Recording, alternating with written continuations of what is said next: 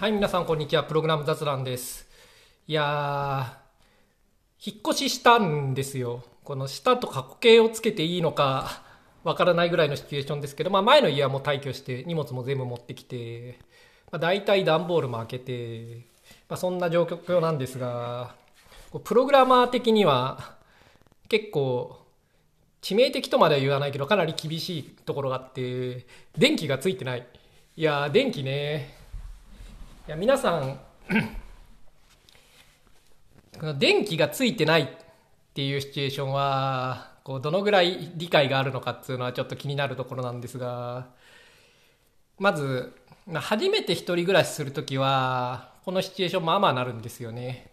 うん。まあ自分もまあなった。初めて家出た時でまあ懐かしいなと思ったけど多分それ以来うんどうだったかな。もう次の引っ越しの時もあったかもしれないけれどそれはまあちょっと特殊だったんでえっとただ普通の引っ越しでは電気が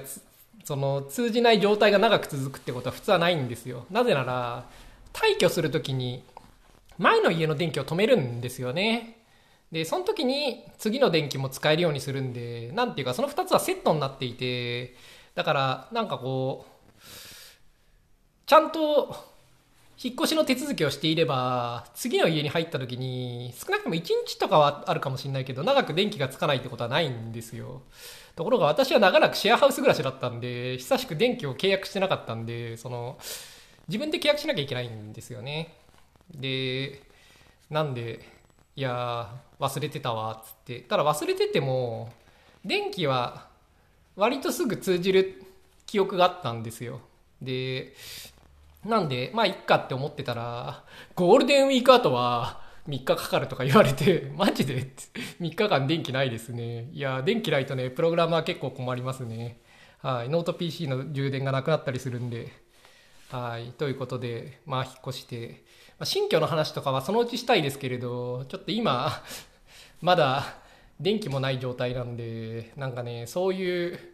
話をするフェーズにはたどり着いてないかなと思って。いやロボット掃除機はやってきたけれどね電気がなくてねなんかペットに食べさせる餌がないみたいな状態ですね。はい。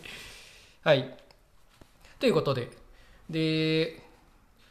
どうしようかな。その今週ちょっと IC のインディビデュアルコントリビューターの話をしたいんですがその前にお便りから入りますかね。いつ来てるんで。えっと前回前々回？前々回かな？多分。あの最近プログラムの勉強あんましてないなって話をしていてなんかしよっかなと思っててみんな何してますかっていう募集をしたらいつだけ お便りが来ましたとはいどうもありがとうございますとまあ、ちょっと読んでおきます。ラジオネーム右が左さんから、で、仮の通さん、こんにちは。いつも楽しく拝聴しておりますと。ありがとうございますと。で、第240回、最近プログラムの、の回のお題のお便りですと。はい、どうもありがとうございます。で、私が最近勉強してる、私が最近勉強しているのは高校数学を一からやり直していますと。だ高校数学ってことですね。へーって感じですけど。で、私は大学は全く情報系ではないところを卒業して、働き始めてから Web 系のプログラマーになって、LL 系の言語ばかり書いていますと。まあ、ありがちな、なんか、ルートですよね。これはこれで。で、仕事で検索や圧縮を扱う上で、いい加減にアルゴリズムとちゃんと理解しないと見積もりや実践の当たりをつけたりする上で困ることがあり、大学の情報系の講義の公開されているシラバストを見たところ、受講する上での前提条件として線形代数を理解していることと記載されていることが多かったのですと。いや、線形代数を理解していること、うん、これはなかなか、こう、理解しているとは何ぞやっていう気がする 話ですが、まあこれをプリディクイジットにする理由はわかりますよね。やっぱあの、多次元の行列とかの話はやっぱり使えてほしいみたいな。なんか昔この話したと思うんですけどね、その、プログラマーの必要な数学みたいな話をした時に、線形代数って言った時に、なんか、大多数は正規直行規定のなんか単なる行列とかの計算が一通り分かれば良いと。まあ、ラプラス展開とか特一分解はできてほしいが、うん、できてほしいがぐらいで、うん、まあそうそういうのはそんなに重要じゃない。まあそういうのは重要だけど、なんていうか、線形代数、抽象ベクトル空間の上で、その、線形代数っていうのはやっぱこう、線形関数っていうのが、その正規直行規定を張った、その行列と同型であるっていうのがね、すごい大きな発見というか感動するところで、すごい驚くわけですけど、まあ一方で、そんな事実は あんまり使わない。うん。数学の勉強としてはすごいね、重要な一歩なんですけどね、やっぱそういうふうになんか抽象的なことを考えてみたら、どういう性質があるのかっていうのを探るっていうのは、まあなんというか、次の集合論に向けての、まあ準備体操みたいなところがあるんでね、すごい重要なんですが、違う、まあ抽象ベクトル空間はね、それなりに、なんというか、先に進むとよく使うんで、まあそういうの本当は重要なんだけれど、線形代数を理解していることっていうと普通はそれが入るはずだけれど、まあコンピューター系のね、そういう基礎としてはそんな難しいことは普通はいらないんですが、まあいいとちょっと話を戻して。で、線形代数を学ぶには、その前提としてベクトル、行列等が要求され、あまりにも久しぶりで案の定忘れていたので、まあこれはいい機会だと思い、一からやり直していますと。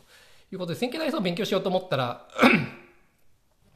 なんか、うん、ベクトルとか行列が出てきて、忘れたかな、こんなのって思ったっていうことですよね。まあ、ちょっとお便りに戻って。で今だいたい4ヶ月ぐらいかけて、数に B ぐらいまでどうにか終わり、肝心のアルゴリズムにたどり着くまでどれくらいかかるんだろうかとなっていますと。長文失礼しましたということで。どうもラジオネーム、右が左さんありがとうございますと。いやなんか高校から学び直すってね、多分、こう、ほとんどのプログラマーにとって、一番最初からやり直してるシチュエーションですよね、高校っていうのはま。中学からやり直す必要がある人っていうのは少ないと思うんですよ。中学数学をちゃんと覚えてない人はたくさんいると思うんですが、なんていうか、別に高校からやり直して、うん、大体十分なんで、その中学覚えてないことは別に、のうち、まあ使わないものたくさんあるし、で、使うものに関しては、高校数学を勉強すると大体なんていうか、その時に勉強できるんで、その全然基礎がないケースを除けばというか、普通の日本の高校をそこまで落ちこぼれずに卒業していれば、なんかちゃんと理解し、その、なんつうか、高校の内容が今ちゃんと解けるっていうレベルじゃなくても、まあ、少なくとも授業を聞いている間には何か言ってることは理解していたぐらいのところまで行っていた人ならば、きっとまあ高校の最初から勉強するっていうのが一番最初だと思うんですよね。で、数 2B、うん、そうですね。なんか高校の数学はね、結構、こう、難しいですよね。難しいっていうのは、その、何をどれぐらいやったらいいのかっていうのは非常に難しいんで、結局全部やる方が、まあ近道っていうのはあるかもしれないですね。微積とかね、結構難しいんでね、高校のね。うん、そこまで難しいのはできなくていいんですけどね。でも、置換積分ぐらいはできてよっていう話もあって。でもまあ、そんなの、その元のウェブで仕事をしていて検索や圧縮とかのアルゴリズムとかでなんか試算したいみたいな時に、まあ、そんなには出てこないって、まあ、いらないっちゃいらないけれど。いやでもこの辺難しいですよね。なんか結局使わない数学もそれをやることによってなんか訓練していたその訓練の結果は意外と生きたりするんでオーダー記法とかねビッグオーノテーションみたいなやつとかはやっぱ、それ以前にね、いろいろやってるから見てすぐわかるんであって、うん、イプシロンデルタ論法とかね、あの、抑え込む感じはね、やっぱ、うん、いろいろとやってるから、あんな短い説明でみんな理解できるんで、だから直接使わなくてもね、その練習していることが前提になってる部分は結構あるんで、まあ、何をどこまでやるかっていうのは難しいですよね。まあいいとして、はい、そうですか。線形代数からですか。そいつは大変ですね。いや数学勉強してないっすね、私は最近。うん、あの、CG 系の仕事してるんで今は、まあ以前も言ったようにコンピュータグラフィックスで出てくるような数学はちょこちょこやるんですが、まあそんなになんというか、数学を勉強するっていう必要はもうないんで、自分が知ってる知識を、まあ一部思い出す程度、思い出す必要もほとんどないですね。なんかそれよりはもっと手でなんか計算し解かなきゃいけないことが多くて前も言ったと思うけど CPU 上で書かれてるアルゴリズムを GPU に直すために逆変換を求めなきゃいけなくていやしかもこれが原理的に出ないこともあったりしてまあ難しさはありますよねまあいいとして、まあそんなぐらいしかやってなくて、いや、数学勉強してないっすね。まあなんか、この仕事終わって無職になったら、うん、また数学でもやってもいいかもしれないですね。これあれですね、死亡フラグっぽいですが、俺この仕事が終わったら数学勉強するんだ、みたいな。いやね、数学で死んじゃったら嫌ですよね。まあいいんですが。はい。まあなんか、それは関係ないけれど、なんかこれ文系か理系かこの人は分かんないですけれど、大学全然関係なくて、ウェブ系のプログラマーとしてなんか仕事始めて、LL 系の言語ばかり書いてて、なんかちょっと、まあ、それらはできるようになって、仕事はまあなんとかできるんだけど、もう一段難しいことをやりたいときに、まあ困って数学勉強するかっていうのは、なんかいい話ですよね。こう、着実になんかプログラマーとしてのルートを歩んでる人の進み方だなと思いますね。その全然関係ないところから来た人が。うん、いや、これはね、いいですよね。むしろ、なんか私にはあまり役に立たない情報ですが、世の中の迷える人たちにこうやってプログラマーになってこうやって進んでいけばもう大丈夫だぜっていうようなことをね、言ったらね、結構ありがたがる人は多いんじゃないかなと思いますけどね。の大学の進路とか C のつが専攻を選ぶのいい加減に選んでしまって結構行き詰まってる人とかねいやーこんな風に進めたらいいんだろうなと思いますがまあまあまあ私はあんまり関係ないんで。まあとにかくラジオネーム右が左さんありがとうございますと。いやー勉強してないなっつうのはまあ相変わらずしてないんで。ただ今引っ越しでそれどころじゃないですね。これをその話を収録した時よりはだいぶなんというか今は日常の雑事が忙しいんでそんなことを考えてる時間はないですね。あまあゴールデンウィークまあまあ仕事したんで、うん、まあちょっと仕事してないのはいいかと思ってるんだけど。いやでもなんかねゴールデンウィーク開けたら意外とうんなんか自分が答えた方がいい質問がたくさんあって仕事で、うん、いや今電気ないんだけどな みたいなそんな状態です。いや電気ないとねノート PC つけてるとバッテリーなくなってくんでね。あんまりノート PC 立ち上げたままにしたくないんですが。でもやっぱずっと立ち上げとかないとね Slack とかねまあなんかタイムリーに反応するのはできないですよね。まあもうすぐ通るんで。はい。電気通ったら、うん、頑張ります。はい。で ポッドキャストの本題もうなんか10分も経ってしまいましたがまあ引っ越しはねまあまあビッグイベントなんで自分的には、うん、引っ越しの話はそのうちしたいんだけれどなんかね机とかやっぱ電化製品が揃ってからじゃないとね盛り上がらないんで、うん、次回か次次回にやりますきっと。はい。で今週はねインディビデュアルコントリビューターの話をしたいと。IC インディビデュアルコントリビューターっていうのはなんか日本語で対応する概念を知らないんですよね。なんかこうまあ US の企業、まあ、MS の中で、まあ、そういう立ち位置があったんでなんかこう自分は認識してるんですが、まあ、どこの US 系企業でもある。言葉で、うん、だからまあ US ではよくよくというか、まあ、普通にある概念だと思うんですよね。まあ、何かっていうと、まあ、部下がいないでそのプログラムするだけの人ってことですね。でこれだけだと何というかそんなの日本にもあるよって話なんですけどこれ前にもちょっと言ったと思うんですけどあのやっぱ会社の中で偉くなっていくってっていうのはこう従来はなんか人の面倒を見るというか部下の数が増えていくことによって偉くなっていく、まあ、増えることによってってわけじゃないけれど部下がの数が増えていくっていうのが、まあ、偉くなるっていうことだと思うんですよね。まあ、部下って言っても、部下の部下とかもあるんですけれど、とにかくまずチームを見るっていう、まずチームリーダーぐらいになると。で、今度はチームリーダーのまとめを見るっていう、まあなんかこうね、課長ぐらいの、まあのがあって、で、その今度課長の集まりを見るっていう部長みたいなのがあってとか、そういうふうに偉くなっていくっていうふうになんかなっていて、普通の組織というのは。で、一方でプログラムって、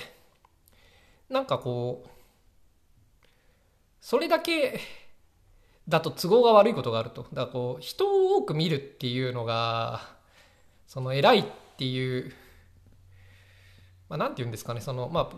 コーディングの能力を高めていくということによってもなんかこう会社の中のそのそういうなんていう階級を上げていけるようになってないとなんかずっとコードを書く人が存在できなくて困るっていうことですよね。だからなんかそこでインディビデュアルコントリビューターっていう概念ができてそれはこう部下がいなくても、まあ、部下いる場合もあるけれどまあいいとしてその部下がいるとかそのマネージメントとは別になんかこう階級を上げていけますと。でそれはそのマネージメントとは違うパスであってそのルートだからマネージメントの道とインディビュアルコントリビューターの道があって雑に言えば、まあ、どっちの道を歩いてもその出世はしていきますよっていうのがなんかこうインディビュアルコントリビューターという概念だと思うんですよね。でまあ部下がいなくて、まあ、ずっとプログラムを書いてる人と要するにでもその出世はしていけると。でわざわざその名前を付けるのはそのパスで出世をしていけるというふうななんというか宣言なんですよね会社の。だからそのインディビデュアルコントリビューターという概念自体はまあ別に部下がいないただのプログラマーなんですけれどその名前をわざわざ冠するのは、うん、なんかこうそれはマネジメントに比べて偉くなれないというわけでもないし会社がなんていうかゆくゆくはマネジメントに進んでほしいと思ってるわけでもないというメッセージなわけですよ。でまあそういうなんというか建前が、まあ、インディビデュアルコントリビューターというもんですね。で、現実問題としては、あの、一定のラダーから上がるのはかなり難しくなる。まあ、ラダーってなんだよって話ですけど、うん、なんか、一定より偉くなるのは、インディビデュアルコントリビューターはやはり難しいと思います、個人的には。で、マネジメントの方が一定より偉くなるのは容易だと思います、相対的には。うん、やっぱりね、その、インディビュアルコントリビューター要するにこうプログラマーの中でこうどんどん偉くしようとするといやその新人よりもすごいアウトプットであるっていうことを定義しなきゃいけないわけですよねでもそんなに、まあ、シニシニアと新人の違いぐらいは定義できるにしてもでまあ新人ですごいやつがいたら別にシニア的なのにあげればいいというのはできてもそのまあ、普通にちゃんと働いてるプログラマー同士の間で大きく違いをつけるのは難しい。だから、建前上はインディビデュアルコントリビューターも、そのマネジメントも出世していけるとなるけれど、まあ大体、ほとんどのケースで、その、頭打ちはしやすいと思う、インディビデュアルコントリビューターの方が。で、そこより上っていうのは、なんか本当に結出したアウトプットが必要で、それはなんていうか、プログラマーとしての能力だけの問題ではなくてなんかいろいろなことがに恵まれていないとそういう立場にはなれないまあそれこそね日本だったらねマッツーとかはねきっとそういう立場で仕事ができるんでしょうけどそういう感じですよね。なんか、うん、インディビュアルコントリビューター上の方のララダエラーなんか地位っていうのは。まあとにかくその例外的なヘジルスバーグとかねああいう人たちはまあなんかこうマネージャーにしないで高い給料を払うための、まあ、方便みたいなところがあって、まあ、一定以上はあんまり上がんないんだけれど、まあ、一方で、その、インディビュアルコントリビューターの頭打ちになるところで、もう結構給料もらえるんで、US の企業はほと、まあ、場所によるけどね、うん、なんかね、それより上に上がらないことには、あんまり不満を持たなかった自分は、うん。まあ、自分実際頭打ちになるとこまでいなかったけどね、その前に会社辞めちゃってるんで。でもまあ、うん、その上ぐらいで、そっから上は、なんか、うん、こう、ただ働いてるだけでは到達できませんよとは、まあ会社からも言われるような、そういう場所があって、うん、で、そこより上にはまあ、普通にやってりゃいけないなという感じがするし、しかもまあ行きたいかって言われても結構微妙なところもあるんでね。ただ、うん、今回インディビュアルコントリビューターの話をしたいなと思ったのは、まあ、今言ってるような話もしたかったんですけど、なんかこう、プログラマーのキャリアみたいなことを考えたときに、特にこのポッドキャストを聞いてる人の中では、インディビデュアルコントリビューター志向の人はそれなりに多いんじゃないかなと思うんですよね。まあ、マネジメント好きだよって、俺はそっちやるぜっていう人もいるかもしれないですけど、で、実際自分もね、そんなに嫌いではないんですけどね、マネジメントとか、チームリーディングとか、うん、別にそういう仕事をしてもいいとも思っていたけれど、昔は。で、今でも別にやんないのは、まあ、なんというか、うん、その仕事が嫌だからっていうだけではないですね。うん、まあ自分のスタンスに合わないから、ライフスタイルに合わないからっていうのはあるんですけど、まあいいとして、そっちの話をしたいんじゃないんで、今回は。で、インディビデュアルコントリビューターっていうことについて話をしたいと。で、日本の企業でインディビデュアルコントリビューターに該当する概念があんまりまあない。まあ、ある会社も最近あるんでしょうけどね、私はそういうところで日本の企業で働いたことはないんで、なんか、まあもともとね、出世のパスとかね、そんなにしっかりしてないところがほとんどだと思うんで、あの、やっぱね、条件とかをね、決めるのはね、大企業のやることですよね。別に、うん。だから、そういう条件とかをちゃんとしなければ、そういう概念とか別に必要ないんで、対して。うん。まあいいや。ということで、あんまりそういう企業で日本で働いたことはないんですけれど、ただ、会社の中でそういう概念はなくても、なんかキャリアとしてはやっぱり存在する概念だと思うんですよね。だから、その、人を多く、その、管理するっていうのとは、まあ別に、単純に一人のプログラマーとしてのスキルを上げていくっていうのは、まああって、で、しかも、それは結構、なんというか、それなりに上限はない。まあ、あるのかもしれないけれど、自分今40代ぐらいまでで、で、まあ途中ね、あんま働いてなかった時期もあるけれど、でもまあ、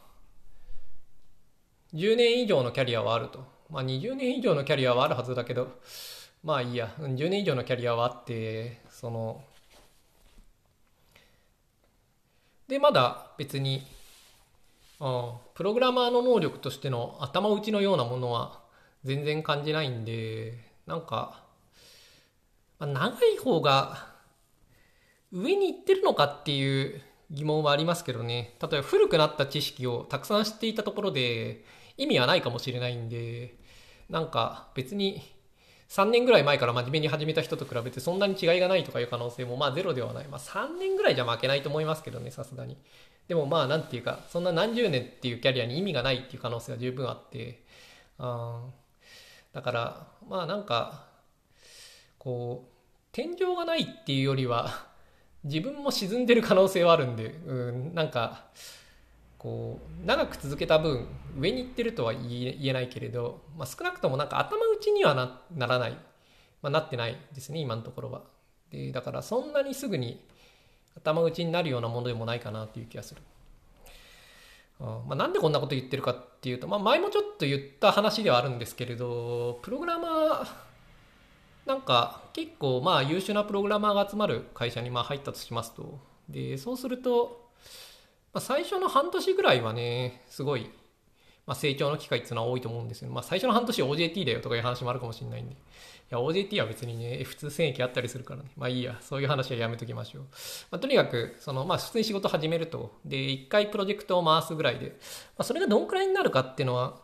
プロジェクトの性質にもよりますけどね、例えば3ヶ月のイテレーションみたいなプロジェクトだと、まあ3ヶ月では、一通り体験したって感じはしないけど、でも半年ぐらいでなんか一通り体験したって感じになるし、まあ、3ヶ月みたいな短いイテレーションじゃなくても、まあ、1年半ぐらい働けば、なんか一通りは体験した感じになると思うんですよね。で、そこまでは、やったことないことやると、やっぱりいろいろと学びがありが、なんかこう、成長があり、まあ、成長あるんですが、で、その後、2週目ぐらいになる、だ2年目ぐらいに入ってくると、まあなんかそんなに、なんていうか、1週目ほどの成長は普通はなくて、で、しかも、なんかこう、自分がやってる程度のことは他のプログラマーでもできるなって思う、うん、と思うんですよね。そのまともなプログラマーが多い会社だったら特にそうだと思うんですよ。その自分よりもすごいプログラマーだなとは思わないが別にそんなにダメでもない感じの、まあ、同僚とか後輩とか、うんまあ、2年目ぐらいになるとねその1年下と2年下が入ってくるわけですよね。まあ、2年下はさすがにまだ入ってきたばっかなんで社会人としてなんかまだいろいろあるかもしれないみたいなのあるけれど1年目になったこう後輩とかを見ているとまあ別に、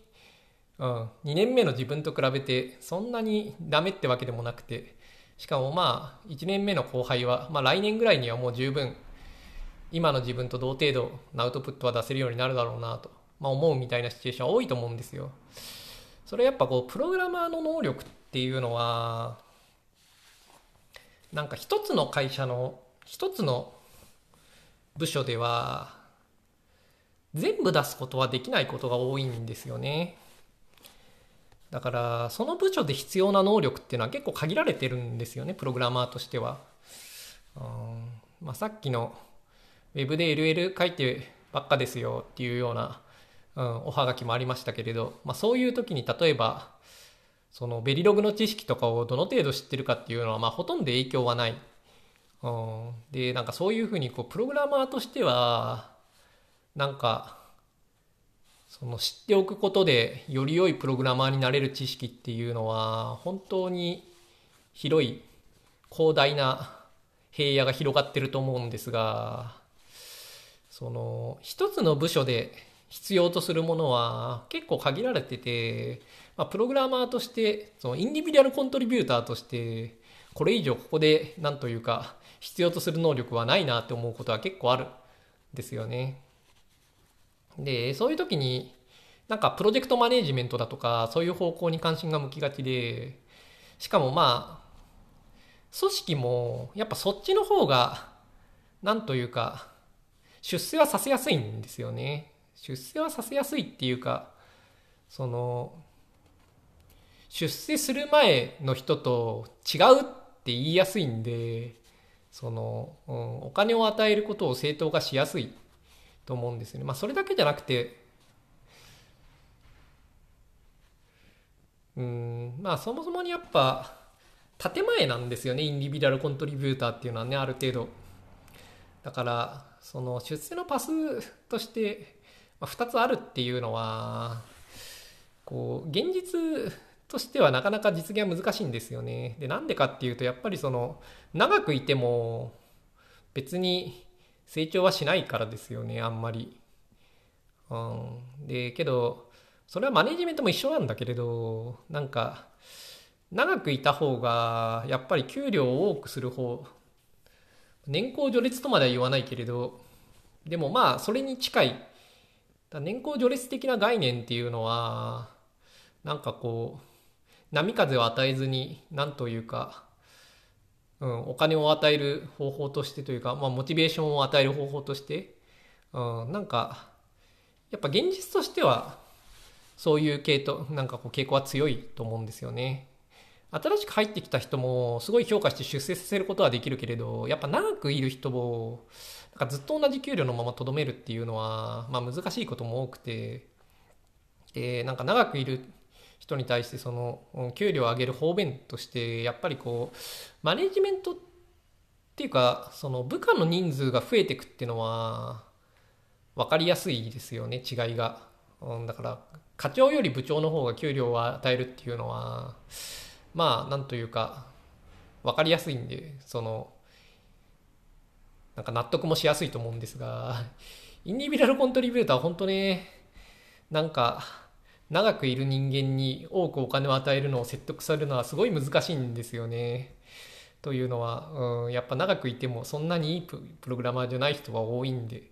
うん、でまあそんなのはお金与えなきゃいいんじゃないかっていうのはあるかもしれないけれど前も言ったと思うんだけどあの有能なプログラマーにたくさんお金を与えて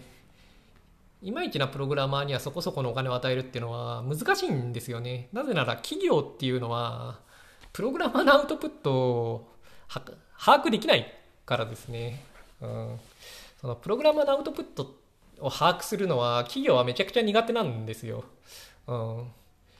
その現場のメンバーの方がまだよく把握できる。けれどこれもかなり曖昧で、やっぱりプログラマーのアウトプットっていうのは把握するの難しいんですよね。特にどっちが上かっていうのはわかんないんですよ。で、どっちかといえば本質的にはプログラマーのアウトプットっていうのは、なんていうか、あれですよね、こう、本好きの下克上と無職転生どっちが好きかとか、そういうのと近い概念だと思うんですよね。まあ、何を言いたいかっていうと、何て言うんですかね、こう、好みの問題じゃないけれど、何て言うんですか、自分はそうだと思うっていうのが、なんか中心で、いや、俺はすごいいいアウトプットをしたと思うって言ったら、いいアウトプットなんですよ、ある程度は。でも、自分でそう思い込んでるだけな場合もあって、で、それは事実じゃない場合もまあ確かにあると。で、そういうのはけど分かんないんですよね。いや、俺はすげえプログラマーですげえことをやったぜって言った時に、これが本当かどうかは誰にも分からない。うん、ただ、なんかこう戦わせ合ってて、なんかみんながみんな、いやそ、そんなことはない、お前はダメだって思ったんだったら、きっとダメなんですよ。うん、でも一人や二人がね、いや、そんなことはない、お前ダメだって言っても、それはね、そいつが分かってないだけなことが多いんですよね。いや、そういうもんじゃないですか。本好きの下克上の話とかしててもね、いや、超面白いっすよ、本好きの下克上って思ってても、なんか全然分かってないやつとかが、いや、もう髪作るあたりで飽きてよとか言ってくるわけですよ。お前、お前ってね、うん、まあ、あそこが長すぎるっていうのはね、まあ、そうなんですが、まあいいです。うん、本好きの下克上の話はいいとして。だまあそう、アニメとかね、漫画とかのね、その、どっちがいいかみたいな話に近いと思うんですよ、プログラマーの能力っていうのは。だスラムダンクとね、ドラゴンボールどっちが面白いかみたいな話に近くてですね、いやまあ、そんなのは、まあわかんないとは思うわけじゃないですか。でも、スラムダンクがすごい面白いっていうことに関しては、まあ、事実としてあると思うんですよね。うん。だからなんかこう、厳密に比べるの難しいし、その、なんか、確実にこうこうだっていうのも難しいんだけれど、一方で、まあ、そうは言ってもこれはいいものだし、そうは言ってもこれはいまいちだよなみたいなものもまああって、プログラムの実力もそうだと思うんですよね。だから、まず会社は把握できない。うん、これはほぼ間違いない。で、個々のプログラマーも、まあ、そんなに把握はできないが、まあ、そうは言ってもいいプログラマーはいるし、そうは言ってもいまいちなプログラマーもいるみたいな、まあ、そういう感じですよね。うん。で、まあそういうもんだと自分は思ってるんですよね。だから、いいプログラマーに給料を与えるっていうのは、実装できないんですよ、企業というものは。うん。いや、良いプログラマーがわかんないから。ただ、良いプログラマーの恩恵は受けるんですよ、企業は。間違いなく。その、個々のプログラマーが良かったかどうかを判定することはできないんだけれど、なんか、全体を通して見た時にそこそこうまくいってるんだったらそれはきっと良いプログラマーのなんかこうおかげな部分は多いんですよ。でなんか全然ダメな時にはきっとプログラマーがダメなことは結構あるんですよ。まあそれ以外の理由もあるけれどね。だから良いプログラマー把握はできないけれど重要だっていうことは企業は知っていてだからまあなんとかしたいって思ってると思うんですけれど、うん、まあいいとしてだからうん、そのインディビュアルコントリビューターというパスで企業は別にあんまり出世させることはできてないそれはそのプログラマーの能力を把握するのは難しいからなんですけれど一方でなんかキャリアとしては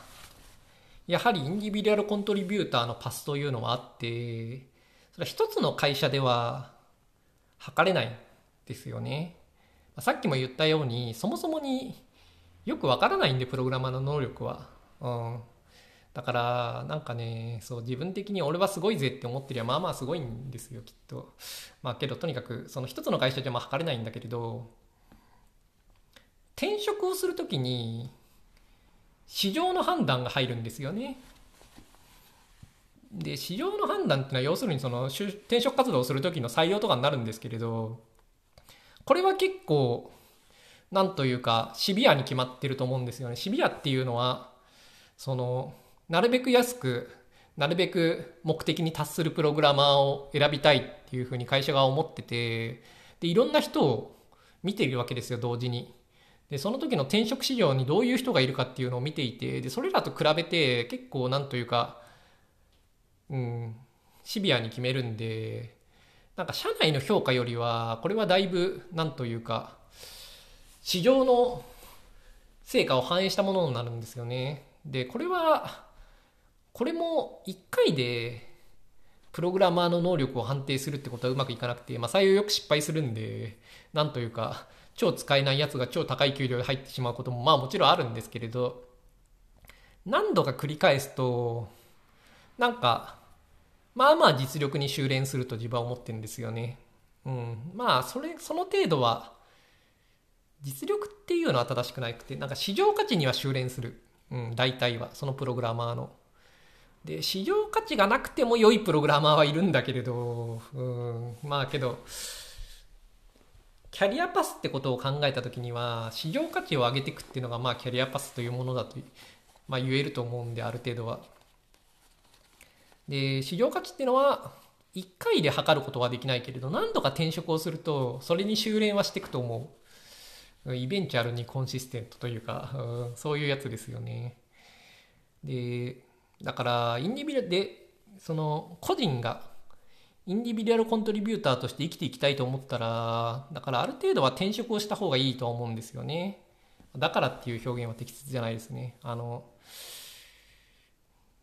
同じ会社に居続けると、市場価値は不明ですね、割と。ただ、なんか間違ってすごいいい待遇をもらってる場合もあるんで、転職した方がいいとは言い切れないんですけれど、インディビラコントリビューターでなんか知らないけれど、俺はスーパープログラマーだぜ、不憤って態度をしていたら、なんか会社が騙されて、めっちゃ高い給料を払ってくれてるみたいなことはあるかもしれないんで、まあそういう時に転職をした方がいいとは言えないけれど、ただなんかこう、なんていうんですかね、キャリアっていうか、その、だんだんと高い給料をもらうようになっていきたいって思ってこう、なんか成長していきたいと思っている場合は、インディビデュアルコントリビューターはやっぱ転職をするっていう前提のものだと個人的には思いますね。マネージャーはそうとは限らないと思うんですよね。その、マネージャーっていうか、その、係長から課長になって課長から部長になるっていう時には他の会社に行く必要はないと思うんですよ。まあ別に課長の椅子が空いてないとかあるかもしれないけれどなんかこう転職した方が有利という根拠は特にないと思うんですけれどインディビュアルコントリビューターそのさっきも言ったように給料を上げるのが難しいんですよねその上げる正当性をみんなに納得させることが難しい、うん、なぜならプログラマーの能力は会社もよく分かってないから。なんでだからやっぱね市場の判断で給料上げていく方がいいと思うんですよね。双方にとって。うん、だからまあ転職して給料が上がればいいんですよ。同じ会社にとどまって給料上がんなくても。でそれだと優秀な会社あ優秀な人が辞めちゃうぞっていう風な気もするかもしれないけど、うん、辞めちゃうんすよ。そういうもんっすよ、うん、なんでね別にいいんですよ。それはね会社が無能なことをしてるからとかねそういうわけでもなくてねなんか自分の給料が上がらなくてね腹立たしいこととかもあるかもしれないけどねいやまあそういうもんなんですよ。いや別に辞めりゃいいんですよ。転職すりゃいいんですよ。うん。まあそういうもん。で、インディビラコントリビューターのそのキャリアパスってことを考えると、その転職して給料を上げていくっていうことで、で、転職の都度ある程度市場価値の判断が入って、で、まあなんか上がっていくってことでいいと思うんですよね。で、キャリアパスってことを考えるときには、その転職の時に給料が上がるようなことをやっていかなきゃいけないわけですね日々でそれがインディビデュアルコントリビューターっていうキャリアパスを考えるってことだと思うんですよ次の転職の時により給料を上げるためには今何をしなきゃいけないかっていうこうそういうふうに考えてやることは決めていった方がよくてでこれは会社の建前とぶつかることがあるんですよね。だ会社の建前ってのはそのその会社にとってのちゃんとした仕事をしたら評価をしてでそれで給料を上げますよっていう建前があってそういう人事効果っていうか何でしたっけ？パフォーマンスレビュー。パフォーマンスレビューって日本語で何て言うんでしたっけ？目標管理？違うかな？まあいいやパフォーマンスレビュー的なもんがあるわけですよ。その四半期に1回だか半期に1回だか1年に1回だか分かんないけど。ゴールを決めて、なんか目標、私は今年これをやりますみたいなことやって、メジャーラブルでアカウンタブルでうんたらかんたらな目標を決めてですね、で、1年後にほらやれたぞっていう、言って、評価しろって言って、まあ何のかんのとへりくつをつけて、なんかこう、給料上げたり上げなかったりするわけですよ。で、そのやり取りと、で建前としてはその会社に必要なものっていうことをそうやって会社提示してで自分はそれに対してこうなんか自分のやりたいことやれることをこう提示してですり合わせをしてでやってやることによって成長していくっていうのがあると思うんですけれどなんかまあそれは建前なんで現実的にはその会社っていうのはプログラマーの能力はよく測れないんでなんかあんまりその過程を繰り返して良いプログラマーになっていくってことはできないと思うんですよね。だインディビデュアルコントリビューターのパスっていうのを真面目に考えるときには次の転職の時のその次の転職の時により条件を上げるために今何をしなきゃいけないかって考える方がよくてでそれとその今働いてる会社の目標っていうのをなんかすり合わせるのがいいと思うんですよね。だかこう会社がこういうことを求めてるって言ってでそれをやるっていうのは良くなくてだから会社が求めてることはこういうことでで自分がやった方がいいと思ってることはこういうことででそれの妥協点はこの辺かなっていうのを、まあ、探してまあなんかやっていくっていうのが正しいインディビュアルコントリビューターという道を歩むあり方だと思うんですね。でインディビデュアルコントリビューターとしてやっていこうと思う場合はだからなんかこう普通に会社が言ってくるシステムっていうのにそのまま従ってるっていうのはあんまり良くないと思うんですよね。で、まあ、インディビデュアルコントリビューターっていうのはそういうもんだと思うんですよ。だから会社が建前としてそういうシステムがあると言っているか言っていないかを置いといてそもそもに、うん、会社に道を示してもらうような人たちのことではないわけですよ。もう我々はワイルドな荒野を己の腕プシだけで生きていくわけですよ。もうなんかねあれですよこう西部劇の未開拓な地で、うん、馬とか乗って銃とか撃ってヒャッハーってやる感じですよ。うん、それがインディビュアルコントリビューターってもんなんで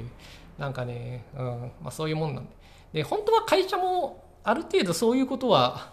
認めた方がいいと思うんですよねだからまあ会社の目標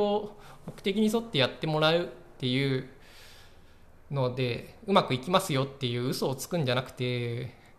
我々はこういうことを期待していてこのぐらいやってほしいけれど君らは君らで自分らの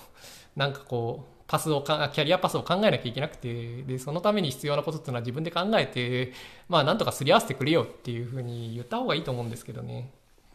まあ言ってる会社もあるかもしれないけれど。で、インディビュアルコントリビューターっていうパスを考えると、なんかこう、普通に働くのとは違うことを要求されることも結構あると思うんですよね。例えばその対外的な業界的な知名度を上げるとか、うんまあ、本を書くとかね例えばで、まあ、カンファレンスで発表するとかねなんかオープンソースでなんかこうコントリビューターになるとかコントリビューターじゃなくて自分が作ったものを流行らせるとか、まあ、そういうなんかこうものの重要性っていうものは高いんですよね。でそういうのって会社としては高くないことが多いんでだそこはなんかこう利益の衝突があるわけですよね。だからインディビデュアルコントリビューターを志す場合っていうのは、その、業界内での地位を上げていかなきゃいけなくて、その、そのためにはなんかこう、まあ、有名人になればいいってもんでもないけれど、なんか外にの、外での評価を上げる必要はあると思うんですよね。そもそも知られてないっていう状態では評価を上げるのも難しいし、うん、別にね、ツイッターでね、いきりツイッター、ツイッターになってね、炎上とかすればいいっていうもんでもないけれど、まあ個人的にはそういうのはあんまりね、うん、良くないとも思うし、その、有名になってもしょうがないと思うんですけど、うん、なんていうか、うん、まあそういうのは良くないけれど、まあけどなんか、業界内での、うん、プレゼンスを上げたりとか、業界内にインパクトのある仕事をしたりとか、そういうのっていうのは、やっぱりなんかこう、重要だと思うんですよね。インディビュアルコントリビューターっていうパスを選ぶのには。だから、なんかそういうのは、俺はインディビデュアルコントリビューターとして生きていくぜと思ったら、頑張った方がいいと思うんですよね。で、そこはだから、意図的な選択があると思うんですよね。うん。その自分がどのぐらいそういう道に進むのに頑張るかっていうのはなんか、うん、選んで決めた方がいいと思うんですよね。実際そのすごいインパクトのあるアウトプットを出すっていうのは難しいこともあるし、うん、しかもなんかそれと今の会社が両立しないこともあるんででだからできることとなんかできないこととあとやりたいこととやりたくないこととかのバランスがいろいろあると思うんでだどのぐらいそっちに頑張るかっていうのは選んだらいいと思うんですけどねだ頑張れば頑張るほどいいとも思わないんですけどでインディビラルコントリビューターはそういうもんなんで逆に社内の評価は上げてもまあまあしょうがないんですよね。うん、しょうがないっていうのは嘘で、なんかこう、結局、この業界は割とみんな転職とかするんで、人は移っていくんで、で、移っていった先で、なんか引っ張って、人を引っ張ってきたりとかするわけですよね。だから、その人に評価されてる必要はあるんですよね。その会社にずっと残るやつに評価されてもしょうがないんだけれど、人が移動していく時の移動先でかつて、うん、一緒に仕事をした人からは高い評価を受けてる必要はあってでそれは会社から高い評価を受けるというのともちょっと違ったりするんですよねもう会社に俺はずっと居続けるぜっていうね類の人間とは評価基準も違ったりするんで、うん、で会社としてはやっぱりけどそのそういう映るような類の人たちっていうのも結構重要な人たちで、うん、だそういう人たちに評価されるように働くというのは悪い会社にとっては悪いことではない。ところかいいことの方が多いと個人的には思うんでずっといる方がなんかプログラム業界は不健全なことも多いなと個人的には思いますが、うん、ただまあずっといるにはずっといるでメリットもあるんでね、うん、まあいいや。ちょっと話を戻すとその、まあ、社内の評価うん、重要じゃないっていうのは嘘で、うん、やっぱ一緒に仕事をした人間がねいろんなところに散らばってってねいろいろと話をすることによってね自分の業界内での評価っていうのはまあまあ決まるんで、うん、そのそういうもんなんで、うん、一緒に仕事をした人から、うん、高い評価を受けるということは結構重要ではあるけれど、うん、でもやっぱそれだけでは不十分でやっぱ業界内でねちゃんとうん、自分はこれをやったって言ったらおそれはすごいなって言ってくれるような仕事をやっておかないと転職市場の時にいや転職の時に、うん、より高い給料を要求するのは難しいですよね。だからそういう仕事をやる必要はある。でそれはやっぱ普段の仕事から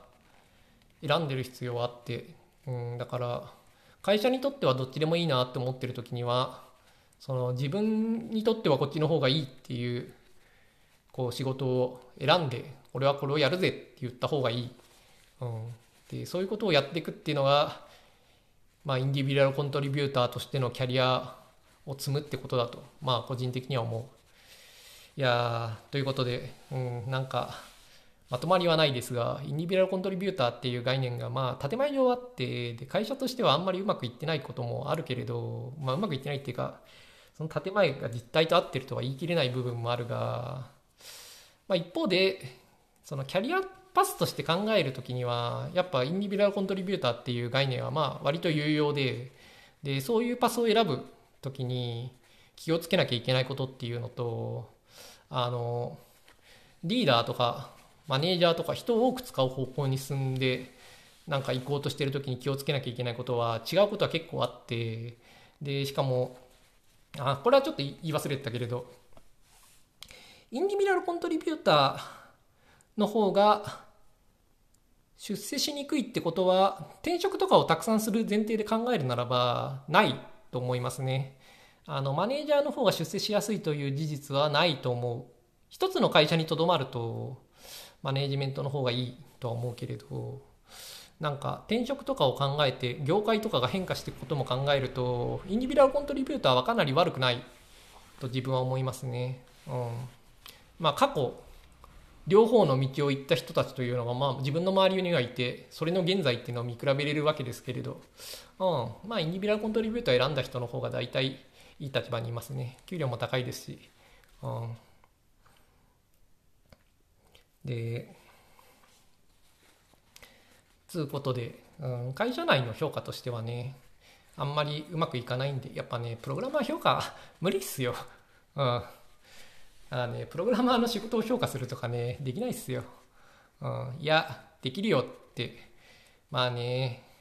リードとか思ってるんだろうけれどね、分かってねえなって感じですよ。はい。いや、なんかね、それよりはね、その、転職市場っていうか、要するに自分が今、会社が、うちのチームがこれをやりたい、だからこういう人を雇いたいって思って、市場を見渡して、どのぐらいそれが希少かとかでまあ決めていく方がずっとまともですよね。で、それはやっぱね、プログラマーの腕と言ってしまっていいのか微妙なところで金ない技術っていうのもあるんでね。腕とは言い切れない部分もあるけれど、まあ、市場価値ではあるよなと。で、市場価値を上げていくっていうのは、まあなんていうか、プログラマーとしてそれが重要だとは言い切れないけれど、あの、キャリアパスとしては重要だとは言えますよね。まあ一方でやっぱなんかねこうまあいいやこれはちょっと別の話なんで置いといてでやっぱそのインディビュアルコントリビューターとして一定よりも偉くなっていく偉くなっていくっていう概念は難しいですけど転職時に給料を上げていこうと思うのならば、うん、なんか業界に響くような活躍が必要だと思いますね。だそういうことを目指していくっていうのは、インディビュアルコントリビューターとして生きていくっていう時の重要なポイントだと思いますね。本を書くはまあ、それなりに価値はあると思うけれど、あった。自分の振り返ると。で、本を書くだけじゃなくて、やっぱり、うん、なんか説明しやすい仕事はありますよね。シェアポイントのカレンダー作ってたとかはやっぱり説明しやすいし、うん、なんかシェアポイントとかね、まあ、これを聞いてる人はあんま知らないかもしれないけど、それなりに有名なソフトウェアだし、うん、で、カレンダーもね、それを触ってる人だったらどういうもんか知ってて、ここのここを作りましたって言えるんでね、うん、そういう分かりやすいタイトルとかね、そういうのがあるのはやっぱり良くて、一方で社内のビルドシステムをこのように変えて、こんなに効率的になりましたみたいなのは、まあ、響かないですよね。